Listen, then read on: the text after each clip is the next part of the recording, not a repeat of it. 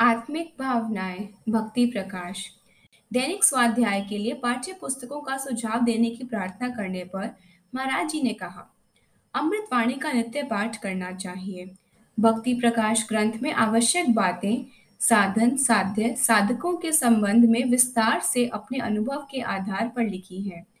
भक्ति प्रकाश का पाठ करने वालों को आत्मिक भावनाएँ शीर्षक के अंतर्गत पहला सत्य भावना, दूसरा ज्ञान भावना, तीसरा सुख भावना, चौथा शक्ति भावना, पांचवा पवित्र भावना, छठा शांत भावना, सातवा प्रिय भावना, आठवा सफल भावना, नौवा मनोबल भावना, दसवा वैद्युत भावना, ग्यारहवा अनंत भावना, बारहवा अहम भावना आदि का पाठ करना मानो मन को अवलंबन देना है।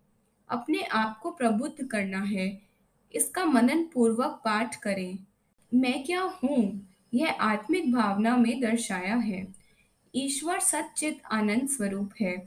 भगवान का भजन करना चाहिए। जो इन आत्मिक भावनाओं का जितना मनन करेगा, उतना ही मनोबल बढ़ेगा, कार्यों में सफलता मिलेगी।